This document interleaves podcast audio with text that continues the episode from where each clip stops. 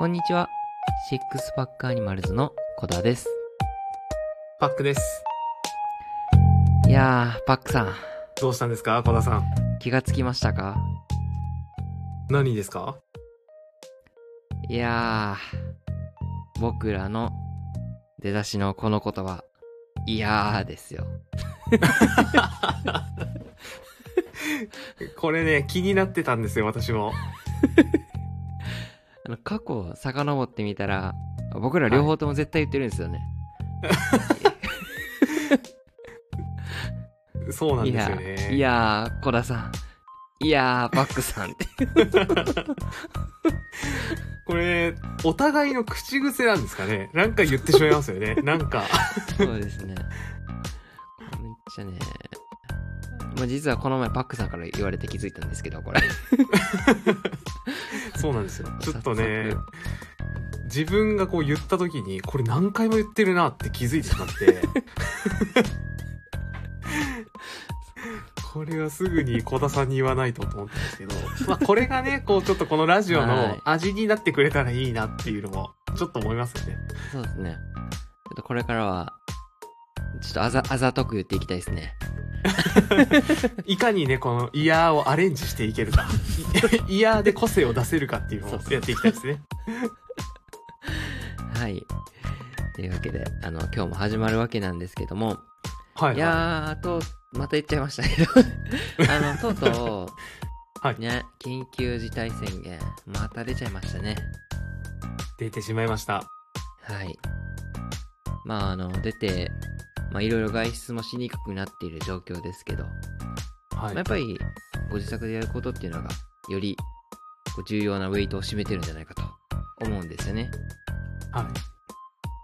だからまあ結構趣味とかも自宅でできるものとかね、あるいはまあぶっちゃけランニングぐらいだったら、別にそこら辺の川とか走るんだったら別に問題ないと思うんですけど、まあ、なかなかね、外行ってやるのも難しかったりしますんで、まあ、僕はもっとこれからもっと引きこもって頑張っていきたいなと思っております。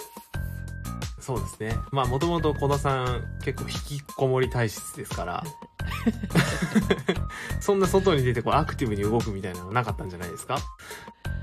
そうですね。家が充実しすぎてね。まあそんな中で結構皆さん同じ姿勢でいることってすごく多くなってくると思うんですけど、どうですか？パックさん。自分の体って正しく動かされているって認識ありますか？自分の体を正しく動かす。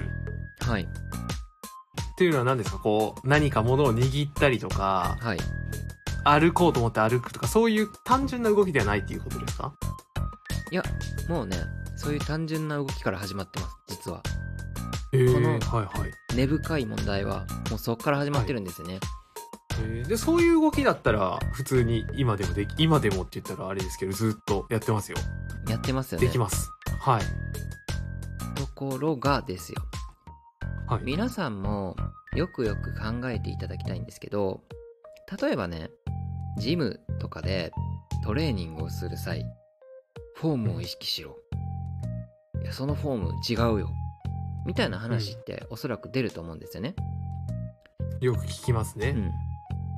まあ、例えばバーベルプレスみたいな動作を日常でするかって言ったら別にそういうのはないと思うんですけど、ただよくよく考えてみたら、あの動作がもし間違っているんであれば、普段の僕らが何気なくしている動きも実は間違っているんじゃないか。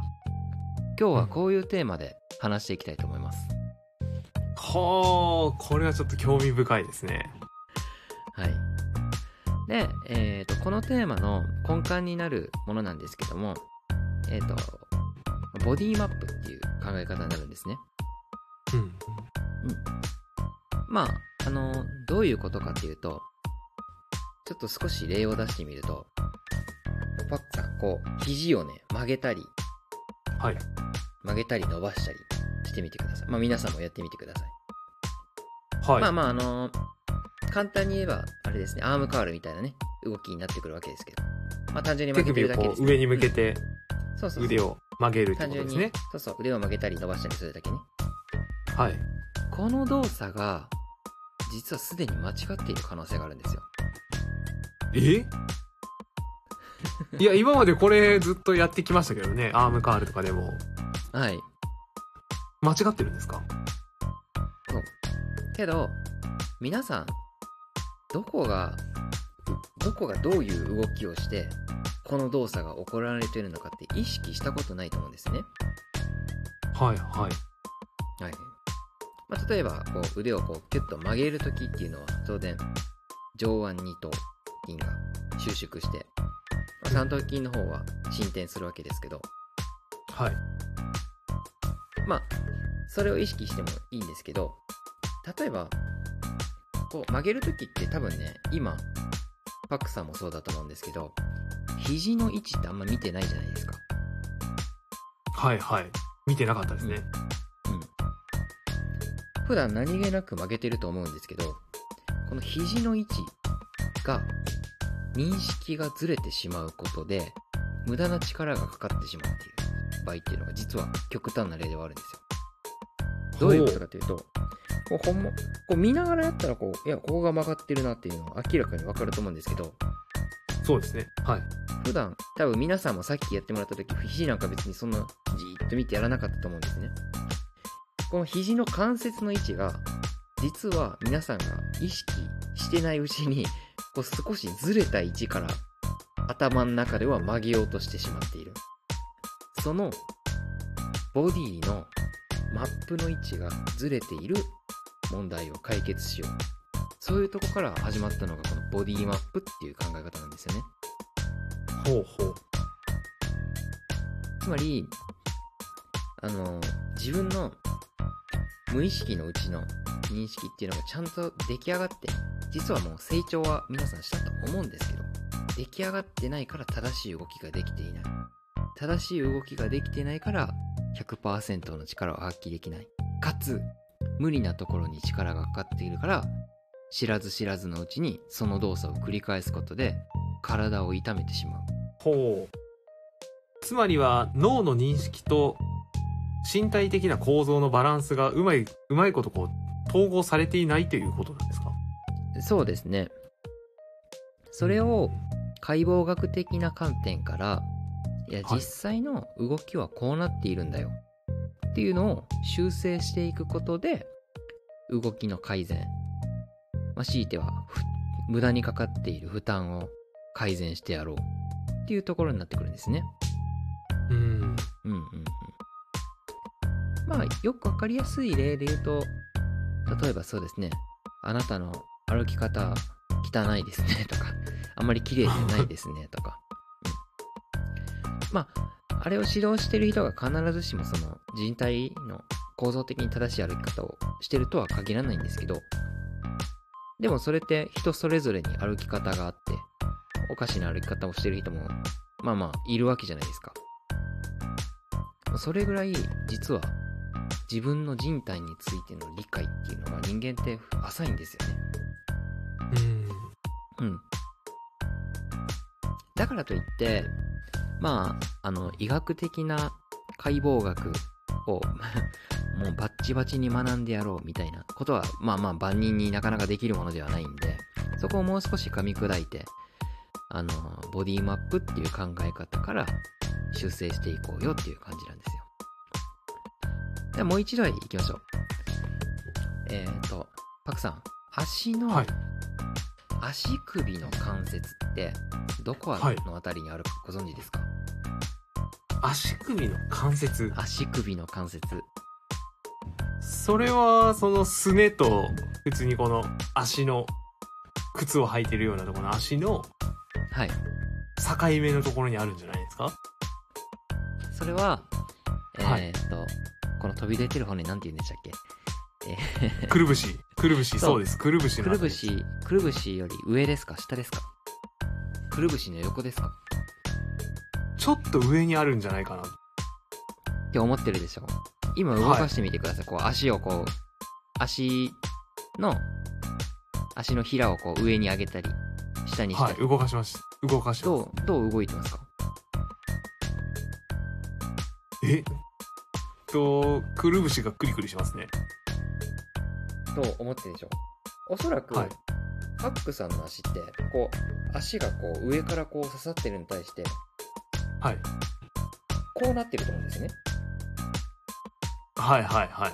そのまあ、T 字のこういうバランスですよね。はい。そうですねそうですね。これがもしくるぶしの上らへんぐらいから動いていたらおそらくなんですけど、くるぶしがこうなんていうんですか、足のひらがもう少しこう上に突き刺さっているような感じになっちゃうんですよね。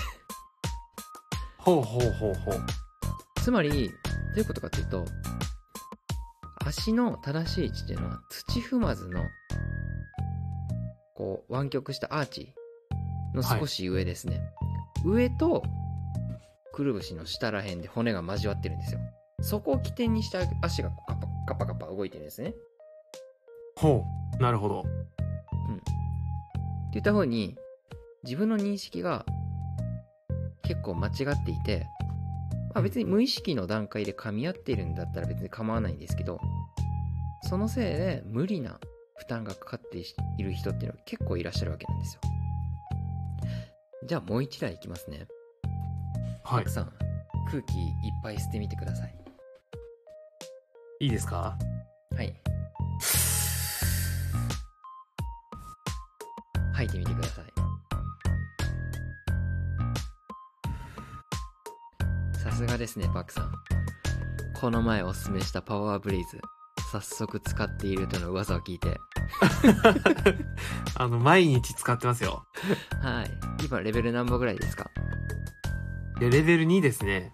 ああ、いやあれガチでちょっとびっくりしませんでした？びっくりしましたよ。3にすると吸えないんですよ、もう全く口を完全に塞がれたような塞がれたような、本当にこう息ができないみたいな感じになってしまって。いやでもこれから如実に肺のまあその吸入する力が如実に伸びてくるんで楽しみにしてください今それを確認したんですか？いやいや、まあまあ全然ちゃうんですけど、はい、今目いっぱい肺で吸ってもらった時、肺にね空気を入れてもらった時、肺って上はどこまで下はどこまで広がったかちょっと教えていただいてよろしいですか？上はどこまで下はどこまで、はい、いやそんなこう意識してないですね、はい、全くですか？じゃあパクさん、はい、肺の上端ってどこまであると思いますか？肺の上端、鎖骨の下3センチぐらいじゃないですか、はい、鎖骨の下3センチ、もっと下ですかね。はい。あ、もっと下ぐらい。じゃあ下、そうですね、鎖骨の肺の下、そこですね。肺の底はどこら辺だと思いますか？はいはい、あばら骨の一番下のところぐらいじゃないですか？ああ、いいですね。今言ったうち、パクさんが言ったうち下の方に関しては正解です。はい。でも上は実は間違ってるんですよ。はいはいはい。そうなんですね。はい。この肺の上端っていうのは実は鎖骨のちょっと上まで伸びてるんですよね。鎖骨の上なんですね。ちょっと上です。へえ。だからまあ、当然上に行くに従って細くなっていくんで、そこまでこう、はい、バーって膨らむわけではないんですけど、でもパックさんは今ここまでだろうって思ってるじゃないですか。もうその時点で実は肺のスペックに、はい、限界を勝手に決めてしまってるんですよ。はいはいはい。そうですよね。ちっちゃく見積もってるってことですもんね。ちっちゃく見積もってここまでしか入らないなということで、じゃあもう一回ここまで、このあばら骨の、下ですね、一番下からこう肺の鎖骨のちょっと上まで実は空気は入るんだっていうところを意識して、もう一回吸ってみてもらっていいですか？わかりました。はい。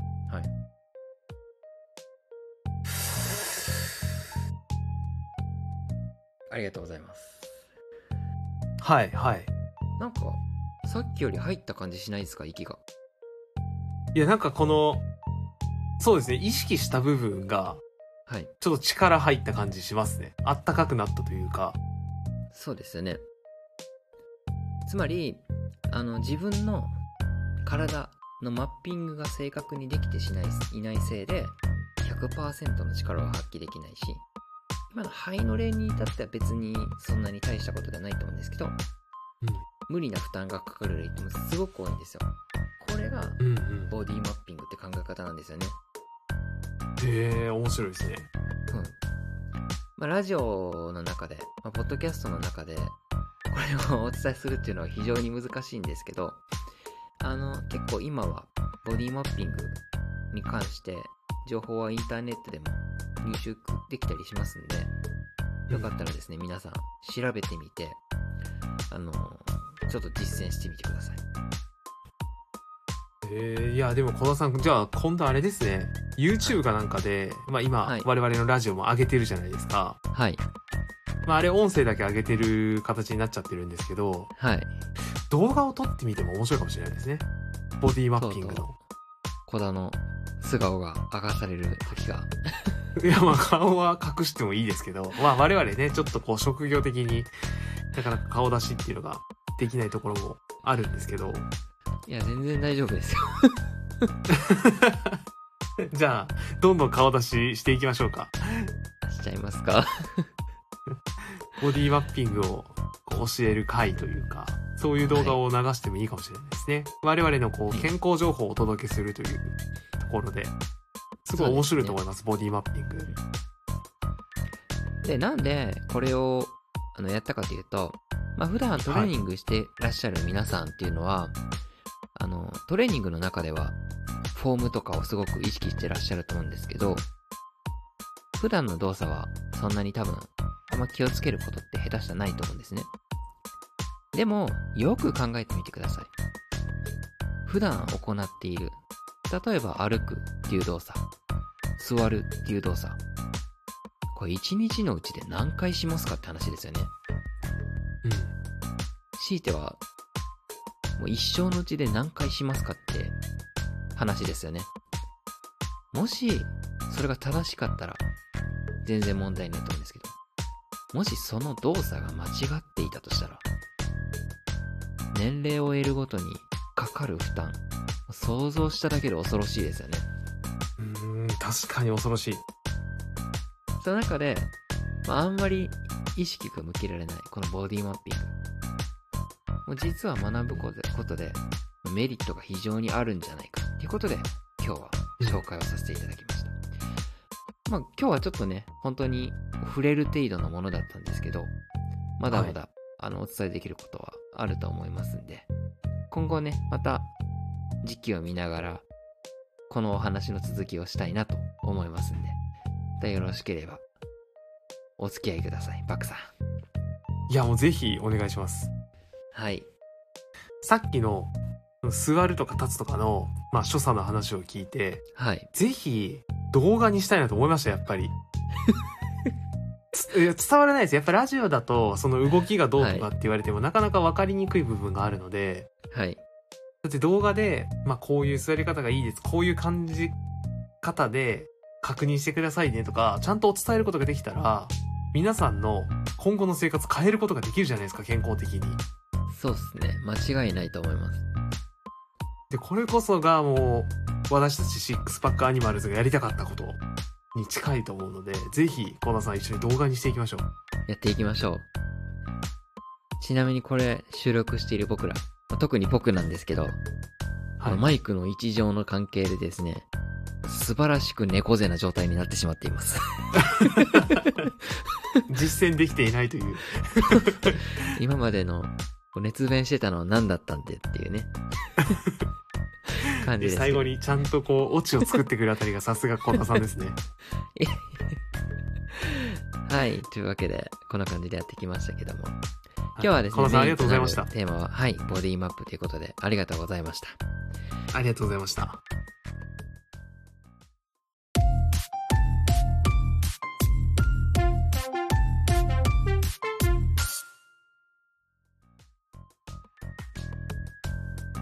では次のコーナーに移っていきたいと思います。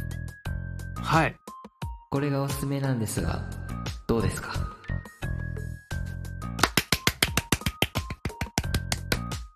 待ってました。今週は僕がタイトルコールしてみました。というわけでですね、今日おすすめしたいのはズバリですね、はい、スマートスピーカーですね。スマートスピーカー、はい、スマートスピーカーでいいですよね。 AI スピーカーどっちの方がいい？大丈夫ですか？大丈夫ですか？なんか今からおすすめする内容がちょっとブレてきそうな感じですけどもそうタイトルだけあれなんですよ。ちょっと待ってくださいね。はい、スマートスピーカーで合ってますよね？あ、スマートスピーカーです。合ってます。私初めて聞きました、スマートスピーカー。申し訳ないです。まあ、これからちょっと説明受けるんで楽しみなんですけど。本当ですか？あれですよ、言ったらホームポッドとか、はい、アマゾンエコーショーとかね、ああいうののことですよ。それならうちにもありますね。すいません。ありますか？マジですか？はいはい。パックさんでもあれでしょ、今電気ってパチパチ消したりなんか押してるでしょ？ああ、そうです。電気のスイッチ、赤外線をねこう集めてくれる機械を買ってないので、ああ、もうそれね、そこの登録をねできてないんですよ。いや、もうそれ原始時代ですよ僕から見たらもう原始時代の人みたいなそこまで言われますか？そうですよ。スマートスピーカーの力を分かってないですね。へえ。じゃあこれから僕が見せてあげますよ、スマートスピーカーの力を。じゃあ私がそのスマートスピーカーをいかに使いこなせるようになるのか、ちょっと小田さんのプレゼンによって力にかかってますからね、小田さんのプレゼン力に。そうですね。じゃあやっぱりここはお願いします、はい、実例でスマートスピーカーがある生活っていうことで示した方がいいと思うんで、ちょっと、ね、はい、実例を用意したいと思います。ちょっと待っててくださいね、準備しますんで。わかりました。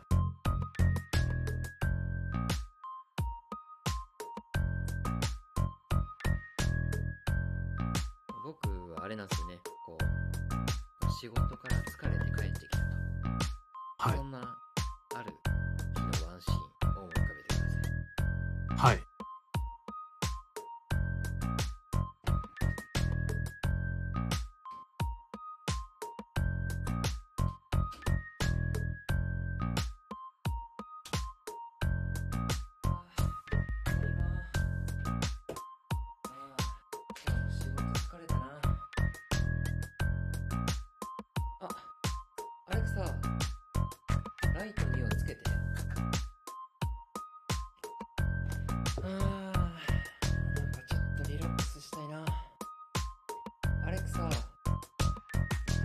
シュークリームをかけて。はい。というわけでね、実際に流れてきたタイポップに関してはちょっと大人の都合で全部カットしたんですけど、どうですかパックさん、今みたいにちょっと僕みたいな独り身の人間が帰ってきて喋りかける相手がいる、そしてこう雑用をねせっせとやってくれる、ついでにタイポップまでかけてくれる、素晴らしいと思いませんか？いや、確かにですね、こう帰ってきた時に一人暮らしだと、はい、やっぱ寂しいじゃないですか。はい。でもそういう風にこう誰々電気をつけてとか、はい、まあ普通の人にこうお願いするようなことの内容ではないんですけどまあ確かにでもまあそういうのでね、こう一日こう誰とも話さない日みたいなのもあることもありますから、はい、そういう時にはいいかもしれないですね、電気つけてとか。そうですね。そのうちね、その食べ物作ってとか言えるようになるのかなみたいな感じもしましたね、今小田さんの話聞いてると。いや、あるかもしれないですね、うん、生活に結構ね僕も馴染みすぎて、はい、これ必須アイテムになりましたね。へえ、まあ、あとちょっと確かに近未来を感じますね。そうですね。まあこれもラジオじゃポッドキャストじゃ伝わらないシリーズなんですけどまあでもパックさんの目の前でね、こう電気がついたりとか音楽が勝手にかかったりとかね、うんうん、そういうことが起こったんで、うん、でも皆さん注意してください。これだけは絶対ダメですよ。うんうん、iPad mini を10個買ってとか絶対言っちゃダメですからね。あら、そうなんですか？多分ね、賢い A さんははい、多分買ってきてくれちゃうんで、これ A さんって言ってるのはちなみになんですけど、もろに名前言っちゃうと、これ放送してる皆さんのところで A さんが反応しちゃうんでなるほどそれ困りますね。そうです。うっかりね、僕が発した音声のおかげで皆さんのうちに大量の iPad mini が届くことになるかもしれません。恐ろしい事態ですねというわけで今回おすすめしたのはスマートスピーカーなんですけれども、はい、はい、今回はどうですかパックさん、近未来度何点でしょうか？今回は近未来度なんですね。だってもう持ってるって言ったじゃないですかいや、まあ実はですね、はい、私この間実家にちょっと用事があって行ったんですよね。はい、ああ、なるほど。緊急事態宣言が出る前、かなり前の話なんですけど、はい、まあその時にですね、はい、同じことが起こってました。実家の方でも。お？なので今回点数にするとですね、はい、近未来度。はい、10点ですやったぜ本当ですか？というのもそうなんですよ。こう実家にですね、まあ私の弟が、はいはい、まあ、そういうプログラマーをやってるものですから、そういうのがちょっと好きで、はい、そういうのをこう実家に導入してしまってたんですよ、すでに。ああ。で、実家でその近未来をすでに感じてしまったので、はい、今この場で小田さんからその説明を受けても、近未来感っていうのはもう若干薄れてるというか、私の中ですでに現代になってしまってたんですよね。小田さん、もしかして今100点満点で採点しました？はい、100点満点中10点でした。すいません、あれちょっとひどくないですか？今までちょっと騙され、今まで10点満点だったのに、ちょっと急に100点満点にしてくれて、そのフェイク入れるってひどくないですか？いや、今までは解体度ですから。なるほど。今回は近未来度です。なるほど、ごまかしてきたな。いや、申し訳ない。ちょっと最初喜ばしてあげたいなと思ったんですよ。なるほどなるほど。その小田さんなりの範囲、パクさんなりの範囲度が。そうです。小田さんどうしたんですか？ちょっと人格がパックンを乗り移ってるみたいな最近多分3回ぐらい小田さんって言ってますよね言ってますね自分のことを小田と呼び始めたのかなと。はい、ちょっと小田マッピングうまくいってないんですよ。そうですね、ボディマッピングの前にまず小田マッピングが大事ですね。そうですね、ちょっと小田としてのキャラが定まってないんでもう12回目ですけどいや13回目ですよ。もう 13回目か。そうですね、13回目ですね、はい、13回目ですよ。もう13回目にしてまだキャラが定まってないという。キャラが定まってない小田、どうしますか今後いや今後ね、まだこうゆっくり時間をかけていろんなキャラを見せていただけたらなと思ってますんで、まあ、焦らずやっていきましょう。100回記念を見据えてるんでね、すでに。そうですね、そうです。目指す100回でオフ会やりますんで、行きましょうオフ会やりましょう。100回ぐらいまでにはコロナが明けているだろうと。そうですね、いうことでやっていきたいと思います。というわけで今日は、はい、10点いただけましたんで、僕も満足して帰るわけなんですけどもありがとうございました、コトさん。辛いよまたね、次回頑張ってもらいましょう。はい、というわけですね。それではスミツーのコーナー、そうだ東京へリモートで行こう。さあ今回なんですけども、はい、前回が確かあれですよね、生駒市まで行ったんでしたっけ。そうですそうです、生駒ですね。ですよね。で今回なんですけど、はい、一応距離にすると、平均 5.8 キロ、うん、1日あたりね、うん、ということで、1週間の距離にしてみると、だいたい40キロちょっとあったんですね、はいはいはい、そういうことですね。はい。で今回は、その生駒市から40キロのとこを調べてみました。前回パックさんはどこまで行けたらいいって言ってましたっけね。ですね、滋賀県あたりの、はい、伊賀とかあの辺りじゃなかったですか。あ、そうですね、そういう形で甲賀か、おっしゃってましたけど、伊賀甲賀の、はい、あの辺り。そうですよね。で今回、まあ、生駒市ということで、はい、生駒市役所から測定してみました。はいはい。そしたらなんとですよ、伊賀行けちゃいましたあらぴったりそうですかほぼぴったり。ぴったり以外に、うん。そうですね。いや、びっくりしましたね、これ。いや、予定通り。パックさんやと。はい。ですね。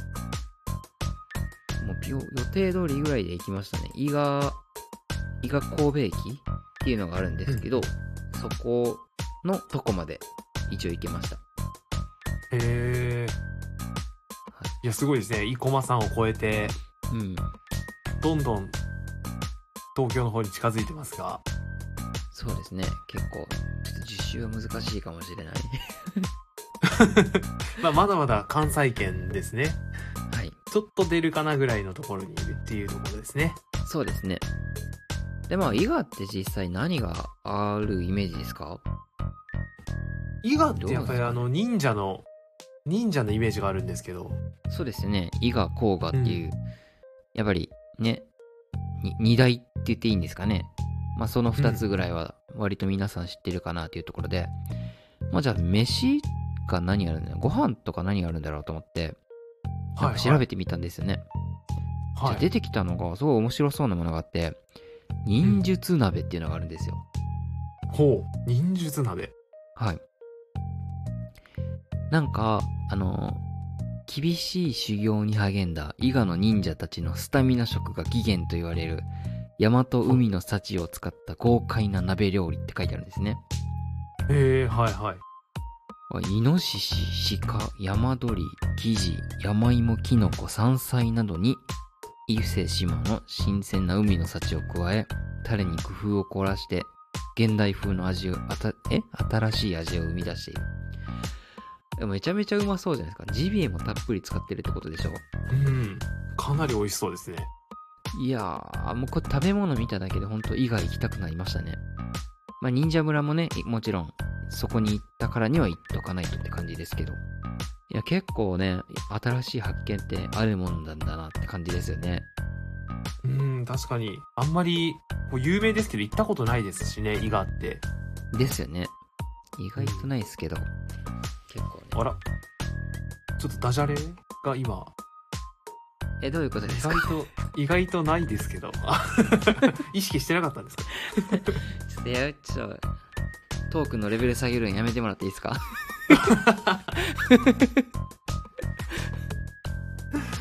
申し訳ないです。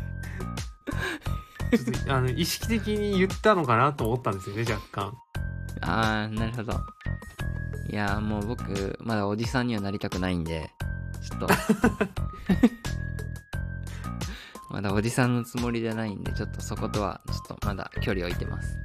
すいませんでしたまあ、そんな伊賀もね、あれですよね、ちょっとコロナが明けたらぜひ行ってみたいですよね。こうコロナが落ち着いてきて移動もできますよってなれば。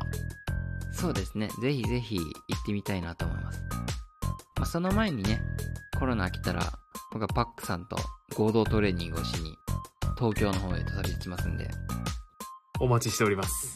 はい、よろしくお願いします。よろしくお願いします。合同トレーニングオフ会そうですね、ぜひボディマッピングしながら鍛えていきましょう。そうボディマッピングしながらね、やっていきましょう。はい、というわけでここまでお聞きいただきましてありがとうございました。シックスパックアニマルズでは皆さんの健康やフィットネスに役立つ情報を提供しております。ご質問やこういう内容を聞きたいといったご要望がございましたら、インスタグラムのシックスパックアニマルズのアカウントまでぜひぜひ DM、コメントなどお待ちしておりますのでよろしくお願いします。ここまでお送りしましたのはコーダーとパックでした。バイバイ。